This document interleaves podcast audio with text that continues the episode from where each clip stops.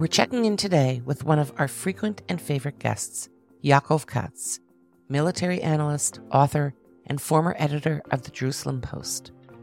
We cover the key issues of the moment how Israel will deal with the delicate matter of Shifa Hospital, the largest in the Gaza Strip, which sits atop the main headquarters and operational hub of Hamas. And Hamas is resisting any efforts to evacuate the hospital patients because then it will be exposed to the IDF.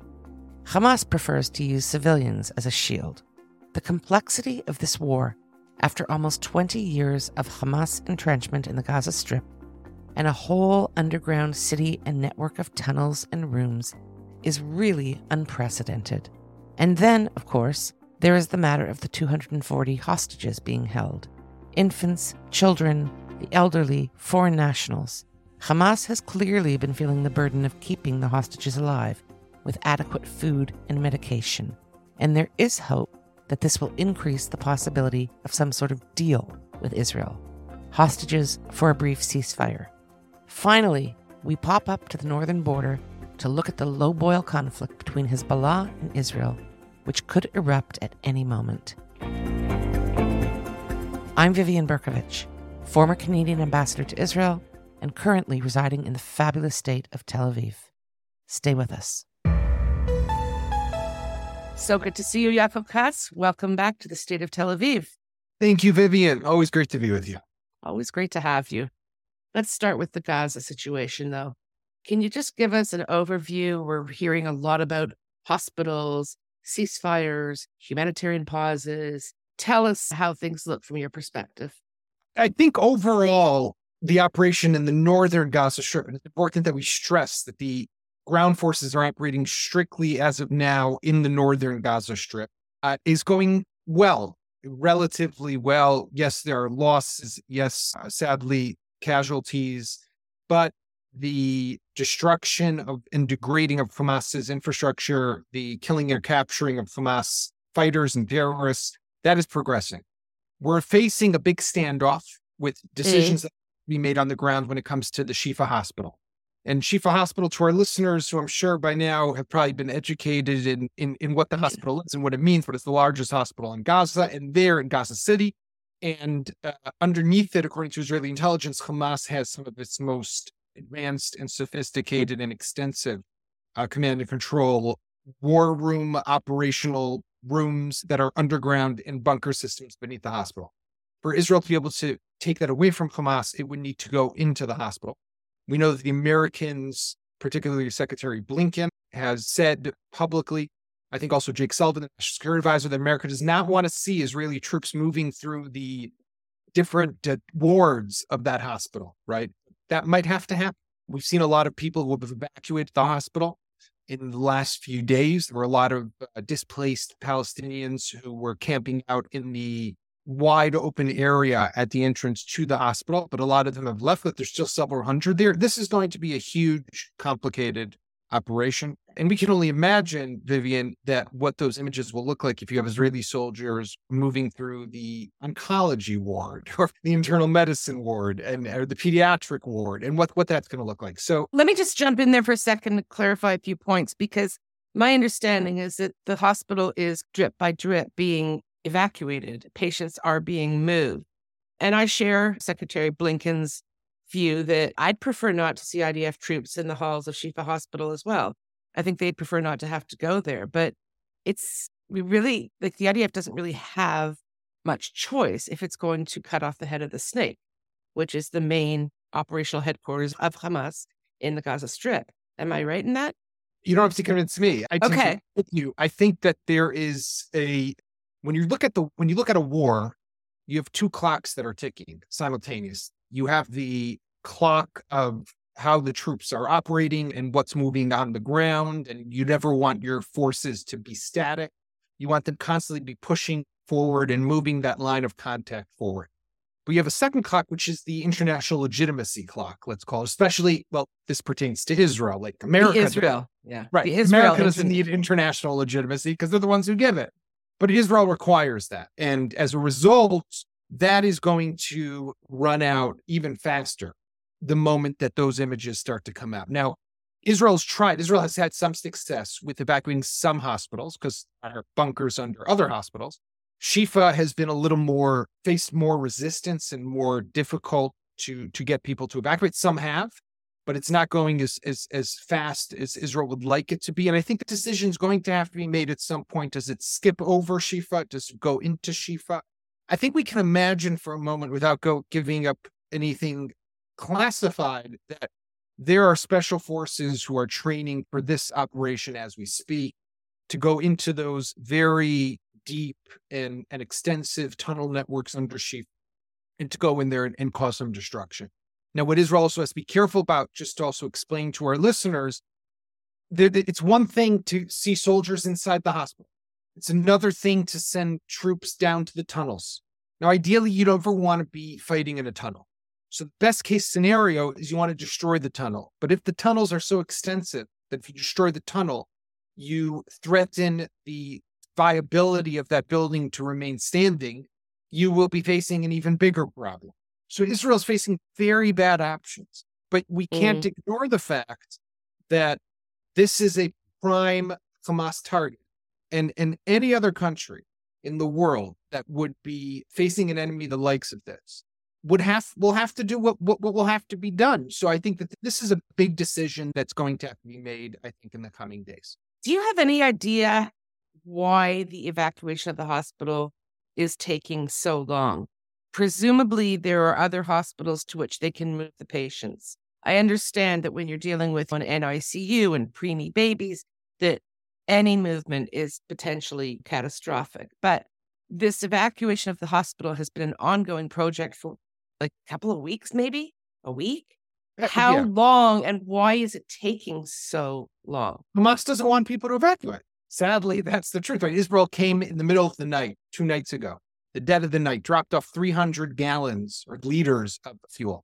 Soldiers risked their lives and went deeper into an area that they have yet to clear out to be able to put fuel there so they can use that for the hospital. Hamas won't take it, right? So Hamas wants I know this is hard for people to listen, to, to believe, but Hamas wants those babies that you mentioned to die and to be killed by Israel. Hamas wants that because they want people to continue to demonstrate against Israel around the world. They want the Biden administration to crack down Israel. This, this is their MO. This is how these guys operate. And if we, in my view, skip over this target, we're basically giving immunity to a terrorist organization. Now, again, that doesn't mean I'm not in favor of just indiscriminately bombing Shifa Hospital. But I think that we cannot give up on this target. And we have to stick to our determination to evacuate that hospital to the best way possible to be able to go in there.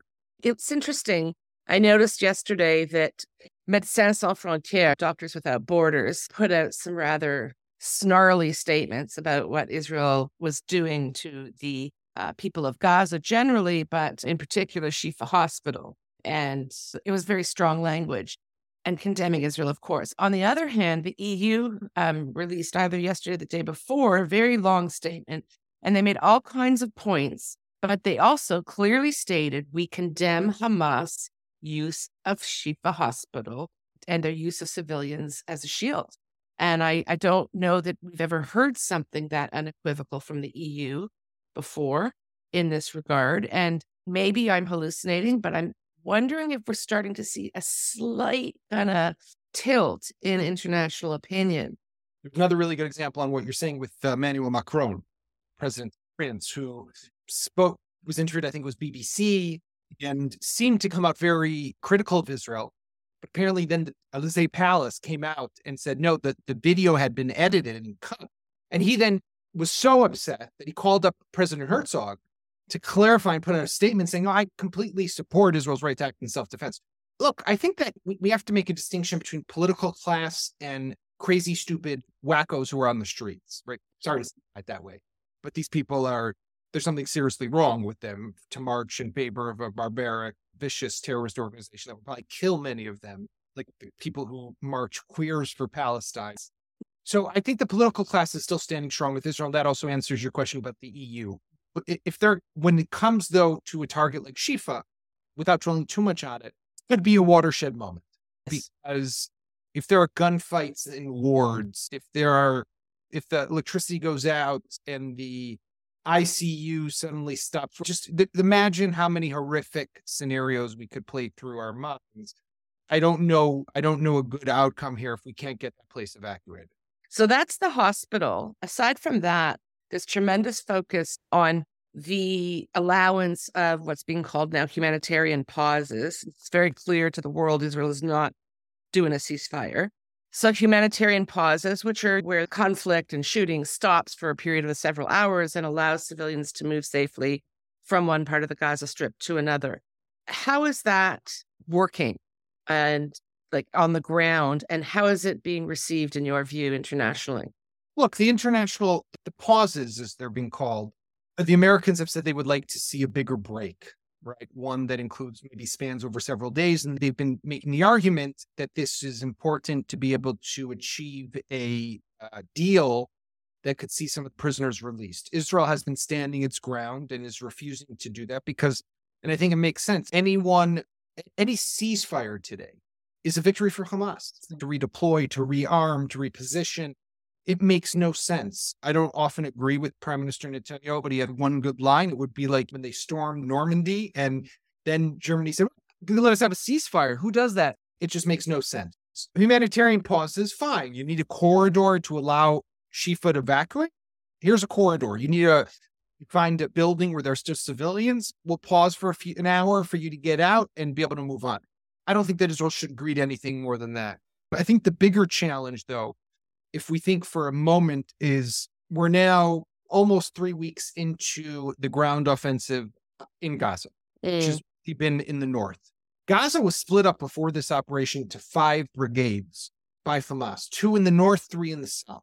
Okay. You still have some significant assets, infrastructure, weaponry, and fighters, terrorists in southern Gaza, places like Khan Yunis, Rafiah, and others. If we, if you have to, are going to go after that, this is not going to be simple because now you've moved most of the northern Gazans to the south. They are mostly isolated for now in this area where there's that humanitarian effort underway in the southwest, I think it is. What are you going to do if you want to start to operate there? And you're going to be in a much crowded area. There's also nowhere to go to the north because you've destroyed a lot of the north. Exactly. Yeah. So which raises other questions of okay, if we just end up the operation in two weeks or so, and all we've touched is the north, we haven't really removed Hamas from power. And there's also Palestinian Islamic Jihad. Where is their strength concentrated? They're also all over, much much smaller scale. Their people are fighting alongside Hamas, and they're also getting killed occasionally in in clashes with the IDF. But the to be able to really say I've weakened Hamas to the point that Hamas can be toppled and what I hear from IDF officials is we need to see significant destruction of Hamas. And we're mm-hmm. talking about 60% of assets, 70% of assets, right? Israel's not yet there. And, right. and how do they then shift the operation to the south? I don't have a good answer to that. So I'll throw out one that'll never happen. Egypt opens up its border and allows the establishment of some kind of temporary refugee camp in the North Sinai Desert so sure. that Israel can go in and finish up the job, which we yeah. all, we all know is in both the interests of Egypt and Israel. There is a, a a tragedy that is playing out in Gaza. It's human tragedy. We can't ignore it. I think it's on the hands of Hamas. It, it, it's terrible. People, the loss of civilian life, the loss of people's homes, the reconstruction that will have to take place at some point. It's going to be astounding. Yeah. But and this is all. I think Hamas is all to blame. But the question that I've wondered is what you were saying about Egypt is remember when the war in Ukraine broke out and Russia invaded Ukraine? The whole Europe opened up its gates to mm-hmm. millions of refugees, Poland and Moldova and the UK and, and all over. How many Arab countries are there and how many have opened up their borders to the people of Gaza? Zero have. Zero. Zero. Egypt has a border with Gaza, about 14 kilometers long. Yeah. Why are they not allowing people in? Because they don't want them. So I think that the world also needs to ask itself, for all their criticism of what Israel's doing, why isn't Egypt taking in a single refugee, displaced person from Gaza? They don't want them. We should take care of them, and they don't want them. No, so- we're going to end up with them in Canada, Yaakov. But I think that they should be taken in by neighboring countries and then repatriated when the war is over. But let's just get the civilians out of the way. The whole Gulf region wants Hamas destroyed. It's only Iran and Syria and the Houthis, the bad guys, and Hezbollah, who, you know, are cheering for Hamas. In Canada, too, I'm not sure.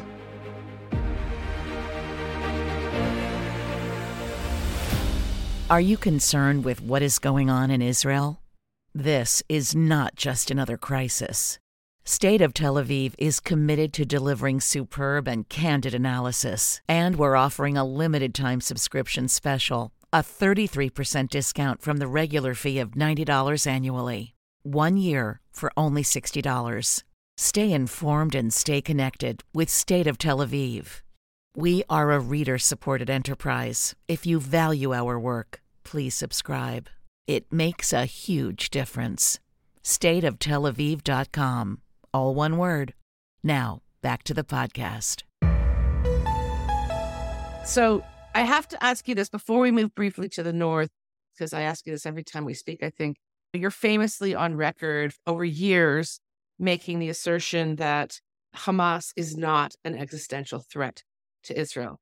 And I think I last threw that at you a few weeks ago. Would you still take the same position? Oh, for uh, sure. I'll explain to you also why. Because it's look, this is a war and it's a strategic challenge, and there's no question. And especially now with the sensitivity in the north, which is a whole other caliber right. skill. But Hamas is Hamas. We lost on that first day, October 7th, 1,400, 1,500 people. Right? The death right. toll still rising. We've had already about 40 something soldiers who have been killed inside Gaza. I drove down south today, the day we're talking. I was actually visiting Kfar Aza, one of the kibbutzim. When I left Jerusalem in the morning, uh, traffic was back to normal. Been like ready for a couple weeks. Yeah. Coffee shops are full, restaurants are back to normal. Gaza is, is, is a war in Gaza, even around Gaza. There's cars driving. You can't get so close to the border unless you're coordinated and you can right. get a convoy in. There's still occasional sporadic rocket fire. Is that a strategic threat to Israel? No, it's not. What did you see at Kfar today? What was interesting? What was going on there? Mostly to bear witness. I've been already a few times down south. I've been to a couple of the kibbutzim now. Each one is different. Each one has yeah. its own story. You go to a place like Nir Oz, where I was last week, and you see a lot of homes burned down. More I felt in Nir Oz than in Kfar Aza, interestingly but you also had about 75 of the hostages were taken from Nir Oz, which is almost like a third of the hostages. From Kfar Aza, many more dead, but less people who were taken hostage. Why? Who knows? It's so random. Have you been to Be'eri yet? I've not been to Be'eri. One thing that I can tell you is the we're now five and a half weeks into this. The smell of death is still there. Really? Yeah. And you still have teams of Zaka that rescue team that collects body parts that are still there going through some of the homes. It's like walking through Auschwitz, but worse. There's no other better way to to describe it. But there's also fighting. You see how close they are. You see into Gaza. You see the smoke coming from Gaza. You hear the artillery shells every minute. They're still fighting down there. This is a war that hopefully will Israel has the time to keep going and to get the job done. So let's just pop up north for a few minutes before we wrap up. Um, lots of talk about things heating up uh, in the north with Hezbollah. What's your assessment of what's going on up there? Look, Hezbollah is a much different threat for the state of Israel. Many more rockets, precision guided munitions, soldiers that are more elite than the Nukhba Hamas commandos who broke into Israel. These are the Radwan commandos. They are would be a formidable opponent to the state of Israel. Is that an existential threat? I still don't think so. That is a wow, something we have never experienced. I'm capacity to fire five to ten, six, seven thousand missiles and rockets a day into Israel would overcome to a large extent our missile defense systems, would be something that can cause a lot of devastation, a lot of destruction. Now, with that said, there's already a war going on there. And this is how people talk about the Americans don't want Israel to go to war there or not yet a war. No, there's a war. It's along the border. And every day they're firing anti tank missiles and firing rockets. And today there were rockets that already went close to Haifa for the second or third time in the last couple of weeks. And yesterday there was an Israel Electrical Company worker who was killed in that attack on cars up north. This every single day. And Israel is is striking back at Hezbollah terrorist cells. They already have probably close to 100 people who are dead. Hezbollah, so their death toll is climbing. This is a low scale, low intensity conflict. Now, The problem with the North, and this is where there's not really good options, you have evacuated tens of thousands of people from the North, right?